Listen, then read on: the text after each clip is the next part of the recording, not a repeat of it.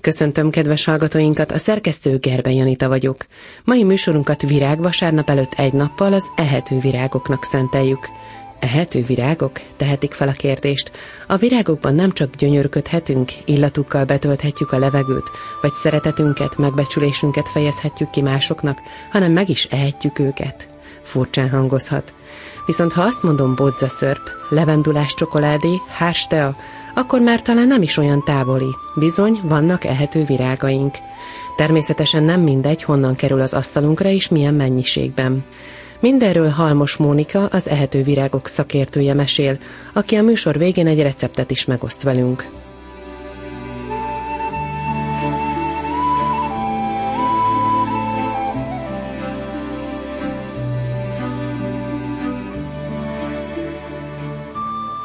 Halmos Monika gasztrobotanikus, aranydiplomás gasztronómus, food stylist, a virágok, az ételkészítés és az ételek minőségi fotózása iránti lelkesedését egyre több fiatalban is viszont látja, amikor tanfolyamain találkozik ínyencekkel, konyhatündérekkel és virágkedvelőkkel olyanokkal, amilyen ő maga.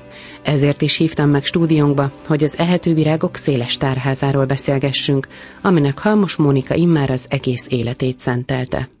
Üdvözlöm a hallgatókat! Egy egész életet tényleg rá lehet építeni. Most már én is látom, amikor ezzel elkezdtem foglalkozni nagyon-nagyon sok évvel ezelőtt, akkor azért még nem gondoltam, hogy ennyi minden ki fog ebből kerekedni. Az akácvirágról szerintem szinte mindenkinek van gyerekkorában legalább egy olyan élménye, hogy az akácfáról lehette, akár titokba, akár azért, mert szerette. Aztán ugye itt a bodza, amiből már készülnek uh, iparilag előállított dolgok is, tehát akár krémtúró, bodzás sör például, különböző dolgok, amik bodzával vannak ízesítve de például arra nem gondolunk, hogy amikor betegek vagyunk, akkor is például sokszor virágokhoz fordulunk, hiszen ott a kamilla, aminek a virágából készül a tea, ott a körömvirág, amit teaként fogyasztunk, vagy esetleg kenőcsöt készítünk belőle, a hásfa virág, amit szintén ugye téli időszakban teának fogyasztunk, tehát a virágokhoz sokszor nyúlunk akkor, amikor gyógyhatását keressük.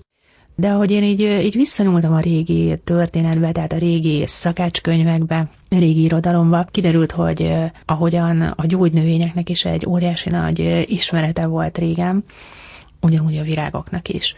Egyrészt ugye a paraszti kertekben, az egyszerű embereknek a, a világában, ahol ez egy magától értetődő dolog volt, hogy ott volt egy kert, amiben voltak zöldségek, gyümölcsök, virágok, és akkor olykor a virágok is belekerültek a, az ételekbe valamilyen formában. Azt gondolnánk, hogy a virág az díszítő eleme volt mondjuk a kertnek is, meg akár, hogyha mondjuk lemetszették és a vázába rakták, akkor az asztalnak de hogy azt megették volna, az mondjuk nem biztos, hogy mindenki számára egyértelmű. Hát ma is sokan azért elcsodálkoznak ezen, de mivel ezek dísznövények, ezt itt most rögtön szeretném is elmondani, hogy a dísznövényeket, tehát azokat a növényeket, amiket a virágüzletben árusítanak, azokat nem szabad megenni. Ezeket tényleg azért termesztik, hogy gyönyörködjünk bennük dísznek. Tehát azokat szépen nézzük, de semmi esetre se kerüljenek se a konyhába, se a tányérba, akármilyen szépek, akármilyen illatosak. Ezeket lehet, hogy kezelték vegyszerekkel, tehát ezekről nem tudunk semmit. Azokat a virágokat szabad megennünk, amelyeket a saját kertünkben, vagy esetleg a balkonládánkban termesztünk meg, vagy azokat, amiket étkezési célra termesztenek, mert azért vannak, vannak ilyenek is.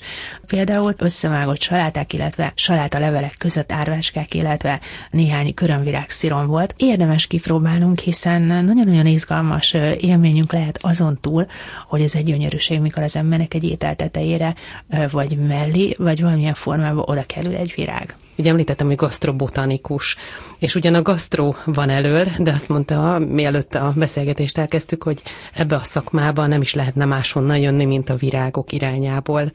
Mi volt az első pont, amikor azt mondta, hogy meg megkóstolom ezt a virágot? Nem emlékszem erre a pillanatra, hogy mikor volt először, mert én amióta így visszaemlékszem az életemre, egész kicsi gyerekkoromtól kezdve én mindig megkóstoltam minden virágot, meg minden növényt, ami a kertben volt. Én ahol felnőttem, ott, ott kertészetek voltak mindenfelé, nagymamámék is termesztettek virágokat, zöldségeket, tehát amikor én kimentem oda a melegházak mellé, vagy kisgyerekként esetleg ott elporoszkáltam a szomszédba valahová, hiszen kerítések se voltak, én mindig virágok és növények között voltam. Ez melyik Ezeket, volt? Ez most már a városnak, a Budapestnek a, a közep, hát nem is közepét jelenti, de belső területét, ez Rákos keresztúra és Rákosfalva között a Rákospatak vidéke volt, ahol régen még kertészetek voltak, illetve olyan embereknek a kis kertjei, akik bent laktak valahol bent a városban, úgymond a városban. városban. Igen, és, és még oda a belvárosban mondjuk vonattal jártak ki. Most ez egy teljesen ipari terület, tehát ez már úgy, ahogy van a múlt élet, de akkoriban nekem nagyon szép emlékeim vannak erről, hogy ott kisgyerekként bemenni ezekbe a félig földbe vált melegházakba, a növények közé, és én ezt akkor is imádtam. A kertvirágait meg valahogyan olyan természetesnek vettem. Én akkor azt gondoltam, utólag így vissza emlékezve erre a dologra, hogy, hogy a világ az ilyen, hogy például az ember májusban bunában sült akácvirágot eszik, vagy bodzaszörpöt iszik, vagy hogy ott sorakoznak pici üvegecskékbe a kamrába, a rózsalekváros üvegecskék. Én azt hittem, hogy ez így így teljesen normális. Mindenkinél igen. így van. igen, igen. És aztán, aztán egyszer csak úgy, úgy talán ilyen középiskolás lehettem, amikor, amikor ez úgy, úgy belém hasított, hogy hát ez egy teljesen abnormális dolog. Unikális de hogy inkább. igen, tehát, hogy, hogy azért az emberek nem ilyeneket esznek. És hogy néha olyan furcsán néznek rám, mikor én esetleg bárkinek ilyeneket megemlített. És aztán, ahogy így telt múlt az idő, én ugye a virágkötőgendes dísznövénykertészként kezdtem el az életemet, és aztán összekerült kerültem egy fotósra, akivel virágkompozíciókat kezdtünk el fotózni. Magyarországon akkoriban kezdtek el népszerűvé válni ezek a gyönyörű színes naptárak. És rengeteg naptárhoz készítettünk illusztrációkat, ugye én csináltam hozzá magát a virágkompozíciókat, a berendezéseket, néhány fotóművésszel együtt dolgoztunk ezeken, és hát ugyanez volt, az időszak volt az, amikor elkezdődtek Magyarországon ezek a szép színes szakácskönyvek is, ugye akkor jöttek be a, a divatba, és akkor volt egy ilyen nagy fellendülés. És ö, én ekkor így belecsöppentem ebbe a szakácskönyv fotózásba is, de akkor még nem virágokkal, vagy már akkor is belecsempészt a virágokat? A virágok azok, azok úgy ott voltak, hogy én akkor ugye egyszer csak rájöttem, hogy hát én ebből rengeteg receptet már össze is gyűjtöttem, de ez csak úgy magamnak, úgy kis önszorgalomból. Akkor kerültem kapcsolatba a Magyar Konyhának a szerkesztőségével, és az akkori főszerkesztő egyszer csak így megneszelte valahogyan, hogy nekem van egy ilyen gyűjteményem, és hát mondta, hogy akkor mi lenne, hogyha ezt megmutatnánk így tényleg a nagy közönségnek is. És akkor elkezdtem így, így tudatosan előszedni ezt a nagy gyűjteményemet, filmet, és akkor kiderült, hogy hát ez tényleg egy óriási nagy gyűjtemény, és hogy ez egy izgalmas dolog, ebből akár egy könyv is kitelne. És aztán így született meg 1999-ben az első könyvem, a varázslatos virágízek. Ez azért én úgy érzem, hogy egy picit korai volt Magyarországon, mert a közönség nagyon-nagyon félve nyúlt hozzá, nagyon furcsa csodabogárnak tartottak engem. Idegenkedtek az emberek nagyon ettől a dologtól. Ez nagyon érdekes, hogy ugye kezdtük a virágtól, aztán az esztétikum, tehát a szépség, ugye gyönyörű virágkompozíciók és ételkompozíciók, tehát vajon az ízek én azt szoktam javasolni, hogy aki szeretne így megismerkedni tényleg a virágokkal, vagy megszerettetni esetleg a családjával, ha már ő kedveli, akkor érdemes előbb az ízt, azt, az ízt bevezetni olyan formában, mondjuk egy szörp formájába például, amikor nem találkoznak magával a virággal.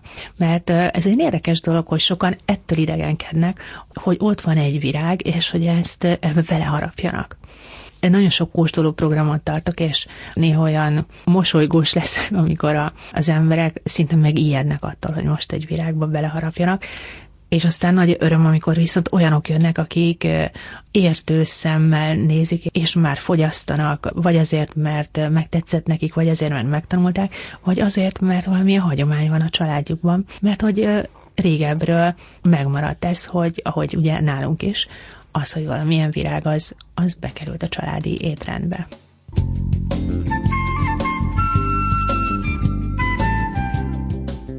Virágos missziójáról és az ehető virágokról beszélgetünk Halmos Mónika gasztrobotanikussal.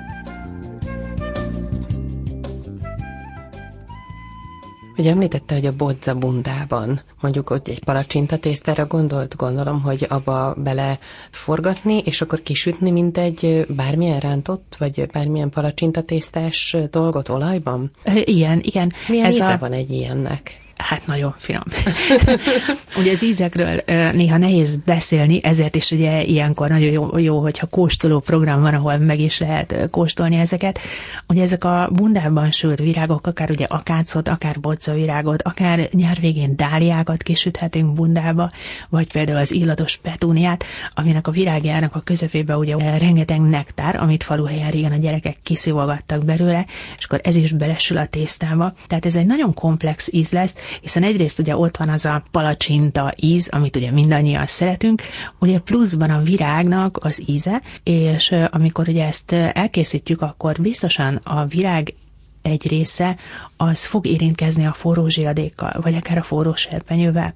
Ott egy picit karamellézálódik, és akkor nagyon-nagyon kellemes és érdekes íze lesz. Tehát aki már evett egyszer sült virágot, az pontosan tudja, hogy, hogy ez milyen íz, aki meg nem evett, annak meg szerintem mindenképpen ki kell próbálni, hiszen ezek nagyon egyszerű, nagyon olcsó és nagyon-nagyon finom finom ételek.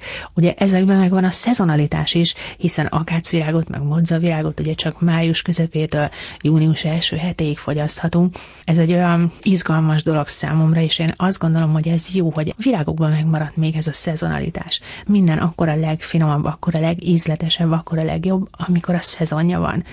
Virágokat pedig ezért, amit említettem, hogy ezek teljesen szabadföldön kerbe termett virágok, ezeket ugye csak akkor tudjuk elérni, amikor a szezonjuk van. Tehát kora tavasszal például itt van az ibolya szezon, és hiába szeretne valaki augusztusba enni egy ibolyás süteményt, ezt nem tudja. A virágok az édes ízhez kapcsolódnak a számunkra, és talán amikor említette, hogy kicsit óckodva fogadták a virágos ételeket, akkor lehet, hogy az is benne lehetett, hogy nem tudjuk elkészíteni. Tehát mi ennek a technológiája? Hát hiszen tudunk palacsintát sütni, de azt, hogy hogyan forgassuk bele a palacsinta tésztába, adott esetben mondjuk még a, talán a bodza legismertebb talán, de mondjuk egy petúniát, szóval, hogy bizonyos virágokat nem is tudnánk elképzelni, hogy hogyan tudnánk mi elkészíteni. Nyilván, hogy azért kell önt hívni, és akkor megnézni, hogy hogyan lehet. Igen, hát én nagyon szívesen segítek, ugye az előadásaim is erről szólnak a kóstolók, sokszor éttermek is hívnak segíteni. Ugye én ezt szeretném megismertetni, hogy mennyi lehetőség van benne. Mert ugye egyrészt ezeket a virágokat fel lehet használni nyersen, akár salátába. Ugye nem csak díszítő eleme lehet a salátának, vagy izgalmas tud tenni a salátát, hanem azért az íze az is ad, ad hozzá elég sok mindent. Aztán vannak olyan virágok, amelyek kifejezetten édes formában elkészíthetők, de vannak, amelyek viszont illenek sós dolgokhoz is. Tehát például rengeteg olyan virág van, amit például sós szendvicsek díszítésére lehet használni. Van például a sarkantyúk a virág, ami a világ legjobb saláta virágja. Csípős az íze, olyan, mint a tormájé, tehát ez nagyon különleges így a virágok között. Aztán vannak virágok, amiket meg lehet tölteni. Ezek ugye nagyobb virágok, például a, a cukkininek a virága. Ha valaki esetleg járt Olaszországba vagy Görögországba, ott találkozhatott velem, mert ott ezek nagyon népszerűk a különböző, akár húsos, akár gabonás töltelékekkel megtöltött, és utána vagy megpárolt, vagy bundába kisütött cukkini virágok. Ez egyébként tényleg csak azok számára volt elérhető, akiknek van egy saját kertjük, de most már az elmúlt egy-két évben többször láttam piacokon is, akár Budapesten, akár vidéken is, hogy árultak olyat, hogy ilyen egészen picike kis cukkinit a szép nagy virágával, hogy azok is ugye ezt el tudják készíteni, akik mondjuk a városban laknak, és nincsen cukkini bokor a kert végébe. Aztán szintén van egy, egy ilyen nagyobb virág, ez a sásliliumnak a virága, ami szintén például megtölthető szép nagy virágkehely, aminek a közepében akár szintén egy sós vagy egy édes tölteléket tehetünk, tehát akár egy, egy előételként vagy egy desszertként tálalhatjuk föl. Vannak olyan virágok, amelyeket tulajdonképpen fűszerként használhatunk, ilyen mondjuk például a básonyvirág, amit van, aki büdöske néven ismer, csak én nem szeretem a büdöske nevet akkor, amikor elfogyasztunk egy virágot, sokkal szalonképesebb azért, hogyha básonyvirágnak nevezzük. Kellemes kesernyés íze van, különböző ilyen karakteres húsoknak az ízesítéséhez használhatjuk, tehát ilyen bárányhúshoz, kecskehúshoz, ilyenhez nagyon-nagyon jól passzol. Vagy például itt van szintén, amit ízesítésre használhatunk, használhatunk, ez a levendula. Ugye a levendula az az elmúlt néhány évben óriási nagy hát úgy mondhatom, karriert futott be Magyarországon, és ugye levenduláról ugye mindenkinek rögtön Tihany vagy a Balaton felvidék ugrik be. Vagy a csokoládé. Vagy a csokoládé. Igen, talán ez volt a, a csokoládé, a fajlalt, meg a levendula szörp volt, ami legelőször így, így utat talált a, az embereknek a szíve, vagy az ízlelő bimbói felé. Ugye a levendula is egy nagyon, nagyon különleges növény, és méltán vívta ki ezt a nagy népszerűséget, mert tényleg rengetegféle módon lehet felhasználni. Ugyanúgy sós dolgokba is egyébként, mert készíthetünk be olyan fűszerkeveréket, amivel például akár egy, egy házi kenyeret, vagy egy házi cipót, vagy esetleg húsféléket ízesíthetünk, tehát kacsát, libasültet, ilyesmit. Ilyenkor a mennyiségre gondolom azért oda igen, kell figyelni. Igen, és ezt, ezt akartam a levendula kapcsán elmondani, hogy, hogy a levendula használatánál a mérték az egy nagyon-nagyon fontos dolog. Levendula az egy picit így a fejünkbe és sokak fejébe inkább a fürdőszobához, a nagyi hálószobájához, tehát így a tisztasághoz kapcsolódik. Sokan ezért nem is tudják elfogadni azt, hogy a konyhával kössék össze a, a levendulát, és hogyha esetleg valaki beleharap mondjuk egy olyan levendulás süteménybe, amiben egy picikét túl sok levendula került bele, akkor bizony ez nagyon-nagyon kellemetlen tud lenni, tehát erre nagyon-nagyon oda kell figyelni. A kedvenc virágom az ugye a rózsa, és talán a rózsa az, ami a a leges, legtöbbféleképpen használható fel. Egyrészt ugye a rózsa nagyon sokáig érhető el. Ugye már május elejétől vannak rózsák egészen a fagyok beálltáig, ugye itt most Magyarországról beszélünk, rengeteg fajta, rengeteg szín, rengeteg illat, és ugyanúgy rengeteg íz van belőle. Sokan szoktak mosolyogni, mikor azt mondom, hogy rengeteg íz van benne, és hogyha valakinek a kertjében többféle rózsa van, akkor kóstolgassák meg a rózsákat, hogy ahogy ugye az illatuk is más, ugyanúgy az ízük is teljesen más. Olyan furcsának tűnik, hogy az ember kimegy a kertbe és kóstolgatja a rózsákat, de tényleg csak így lehet ezt, ezt megismerni igazából, hogy az ember tényleg megkóstolja, és ugye az íz az függ attól is például, hogy milyen az időjárás. Ugye, hogyha hetekig mondjuk nyáron kánikula van, akkor sokkal aromásabbak lesznek ezek a virágok, mint hogyha mondjuk egy ilyen esős nyarunk van. Tehát ez is egy izgalmas dolog az embernek ezt így megfigyelni, hogy mekkora különbség van köztük. És ugye rózsáknál nagyon-nagyon fontos a növényvédelem. Ugye a mi éghajlatunkon a rózsát nem csak mi szeretjük, hanem van sok-sok olyan egyéb ö, kártevő, levéltető gomba, ilyesmi, amik szintén nagyon-nagyon kedvelik a rózsákat, vagy legalábbis a rózsákon a, a tanyázást, és hát szükség van ugye permetezésre. Azért törekedni kell arra, hogy ez minél kevesebb szer történjen, és hogyha véletlenül permedeztük a rózsát, akkor az nagyon fontos, hogy kivárjuk azt a várakozási időt, amit előírtak, tehát hogy addig ne fogyasszuk el a virágokat, tényleg, hogy nehogy nehogy ugye ezeket a vegyszereket elfogyasszuk. Fontos az, hogy mennyi ideig tartható el egy virággal készült étel? Nagyon fontos az, hogy frissen használjuk fel, ezért jó, hogyha az embernek ott vannak a virágok, vagy a kertjébe, vagy esetleg néhány balkonládába, az ablakba, vagy az erkélyen. Vannak olyan virágok, amelyeket el lehet tenni, mondjuk úgy, hogy megszárítjuk. De nem minden virágot, és így is azért változik az ízük a szárítással. Van, amelyikből szörpöt készíthetünk, van, amelyikből lekvárt készíthetünk, tehát van néhány mód, hogy el tudjuk tenni őket egy picit későbbre, vagy ki tudjuk tolni esetleg a virágoknak az idejét, de van olyan virág, amivel semmit nem tudunk csinálni, az csak frissen lehet elfogyasztani. Tényleg az embernek ezt kell kielvezni, a természetnek ezt a, a különleges adományát, hogy, hogy vannak olyan időszakok, amikor ezeket lehet fogyasztani. Ha van kertünk, akkor ugye ez könnyű, hiszen az ember, amikor kimegy a kertbe, akkor látja, hogy, hogy éppen mi az, ami a teljes virágpompájában van, és akkor azt érdemes ilyenkor leszedni, elfogyasztani valamilyen formában. Vannak mérgező virágok, amikhez semmiképpen se nyúljunk, hogyha enni szeretnénk. Igen, nagyon sok mérgező virág van, ezért nagyon fontos az, hogy megtanuljuk az ehető virágoknak az ismeretét, ugyanúgy, mint mondjuk a gomba ismeretet. Tehát, hogy csak azokhoz nyúljunk hozzá, amelyekről biztosan tudjuk, hogy ehetők. Én nem sorolnék föl mérgező virágokat, pedig érdekes mindenki egyébként erre kíváncsi, hogy mik a, mik a mérgezőek, mert én azt tudom megmondani, hogy melyek a biztosan ehetőek. Ebből se az összeset, hiszen még nekem sem sikerült az összes virágot így, a, ami egyáltalán elénk kerülhet, azt mindet végig tanulmányozni. Azok, amiket én tudok ajánlani, azok biztosan ehetőek. Ugye említette, hogy a virágokat fűszerként is használhatjuk, de hogyha fűszereket adnánk mellé, akkor milyen fűszerek illenek a virágos ételekhez? Ez attól függ, hogy milyen virágot használunk, mert a legtöbb virág mellé nem javasolnék azokból a fűszerekből, amiket általában használunk. Ugye a, a fűszereink azok legtöbbször keleti, igen hangsúlyos, eléggé aromás fűszerek, és azok elnyomnák a virágoknak ezeket a nagyon finom, nagyon bájos, üdejés, friss, ilyen kertet idéző ízét. Vannak bizonyos esetek, amikor használhatunk melléjük másféle fűszer, de, én azt gondolom, hogy ebben az esetben érdemes kevesebb fűszert használni, azok is inkább friss zöld fűszerek legyenek, és akkor tényleg az embernek olyan igazi természetes ízek fognak kerülni a tányérjába.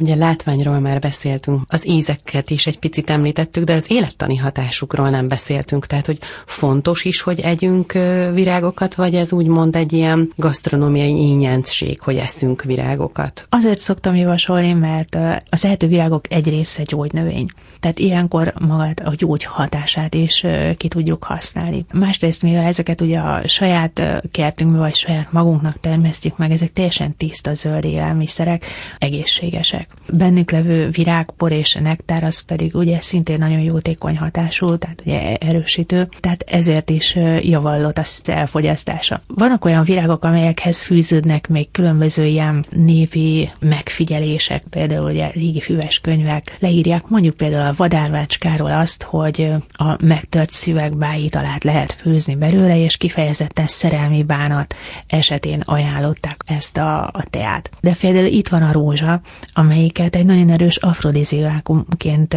tartják számon, tehát mindenképpen van ezeknek élettani hatásuk, de hát én azt gondolom, hogy a virágok fogyasztása az inkább egy élvezeti cikk. És hogyha még hiányérzet támadt volna a kedves hallgatónak, akkor könyvformátumban is mindezt a kezébe veheti, virágkonyha címen egy receptet vagy egy kedvenc ételt, amit mondjuk mindig szívesen fogyaszt, nyilván ugye a szezonalitásnak megfelelően, ahogy említettük, esetleg elmondana nekünk? Hát mivel most ugye itt a tavasz, és azt hiszem, hogy idén nagyon-nagyon vártuk már, hogy végre megérkezzen a kikelet és a kellemesebb időjárás. Én, amit most javasolnék, lehetne sütni például egy, egy ibolyás palacsintát. A palacsinta tésztába apró ibolya virágokat beleszórni, és azokat ugye egybe megsütni, és ehhez készíthetünk tölteléknek például egy ibolyás túrókrémet, túrót kikeverni picike joghurttal, egy kis mézzel, kis citrommal ízesíteni, citromlével, esetleg reszelt citromhéjjal, és akkor ember szórhatunk friss ibolya virágokat, és ezzel megtölteni ezt a palacsintát. Ez tényleg egy igazán különleges vasárnapi desszerté válhat. És most következzen a recept. Ibolyás palacsinta ibolya sziruppal. Hozzávalók 8 darabhoz. A palacsintához egy tojás, 15 dekaliszt, csipetnyi só, egy kis kanál cukor, körülbelül másfél deciliter tej, szóda víz, a sütéshez olaj, ibolya virágok és turbolya levelek. Az ibolyás krémhez 20 deka rikotta sajt, 5 deka porcukor, 1 deciliter tejszín, egy marék ibolya virág. A sziruphoz két evőkanál virágméz, egy nagy csokor ibolya. A tojást csipetnyi sóval meg a cukorral felverjük, majd a lisztet és a tejet apránként hozzáadva simára elkeverjük. Kevés szódavízzel hígítjuk, majd egy kisebb, kiolajozott serpenyőben palacsintákat sütünk belőle. Közben, amikor a tészta a serpenyőben szétterült, ibolya virágokat és turbolya leveleket szórunk bele, amelyek belesülnek a tésztába. A töltelékhez a rikottát eldolgozzuk a cukorral, majd a habbá vert tejszínt és az ibolya virágokat is beleforgatjuk. A sziruphoz a mézet egy deciliter vízzel hígítva kis lábosba töltjük. Beleszórjuk az ibolya virágokat, és lassú tűzön 8-10 percig forraljuk. Ez alatt a szirup átveszi a virágok illatát és színét. A palacsintákat egyenként vékonyan megkenjük a virágos krémmel. Felcsavarjuk, és az ibolya sziruppal megöntözve, esetleg porcukorral meghintve adjuk asztalra. Az ibolyás palacsinta receptjét Harcsik Róbert ismertette.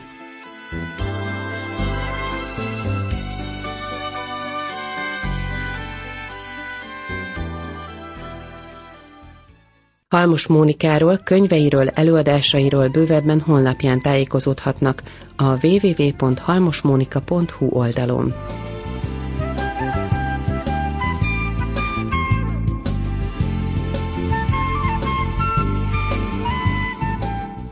Köszönöm figyelmüket, a zenei szerkesztő Bögös Henrietta és a hangmester Bixa Levente nevében is búcsúzik a szerkesztő Gerbe Janita.